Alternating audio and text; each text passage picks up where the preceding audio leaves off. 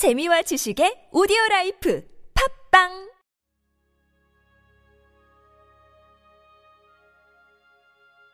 이영대와 함께하는 주님은 나의 최고봉 9월 9일. 하나님의 뜻에 맞는 사역. 고린도 후서 10장 5절 말씀. 하나님 아는 것을 대적하여 높아진 것은 다 무너뜨리고 모든 생각을 사로잡아 오늘 묵상에서 한글에 없는 원문에 있는 첫 번째 문장은 이렇습니다. 다른 것들을 단호하게 훈련을 시켜라. 바로 이 문장은 성도가 쉬지 않고 끊임없이 노력을 해야 한다라는 바로 그러한 부분을 말하고 있습니다. 성도가 쉬지 않고 싸워야 하는 부분을 언급하고 있습니다. 바울은 나는 나의 모든 사역이 그리스도께 순종되도록 철저하게 사로잡습니다. 라고 말했습니다.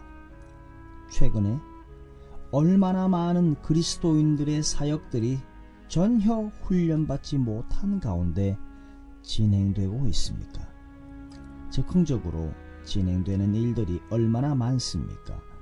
주님의 삶 가운데서는 그분의 모든 사역이 아버지의 뜻에 맞도록 훈련되어 있었습니다. 결코 아버지의 뜻과 분리되어 자신의 뜻대로 즉흥적으로 된 사역들이 없었습니다.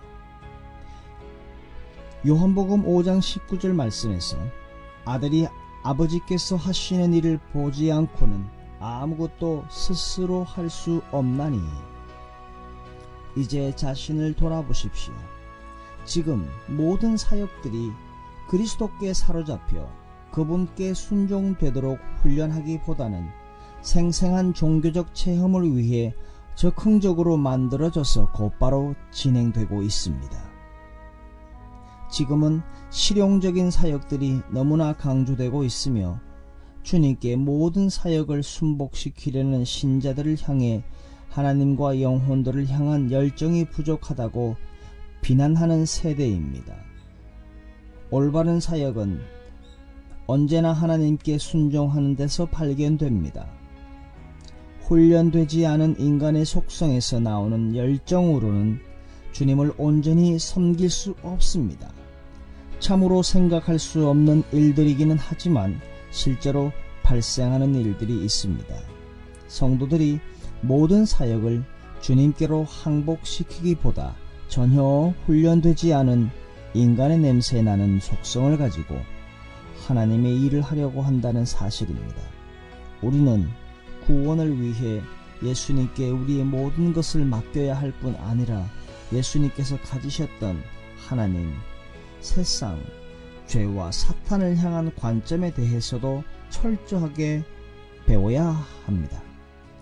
이 뜻은 우리가 마음을 새롭게 함으로 변화를 받아야 할 책임을 인식하고 있어야 한다는 말입니다.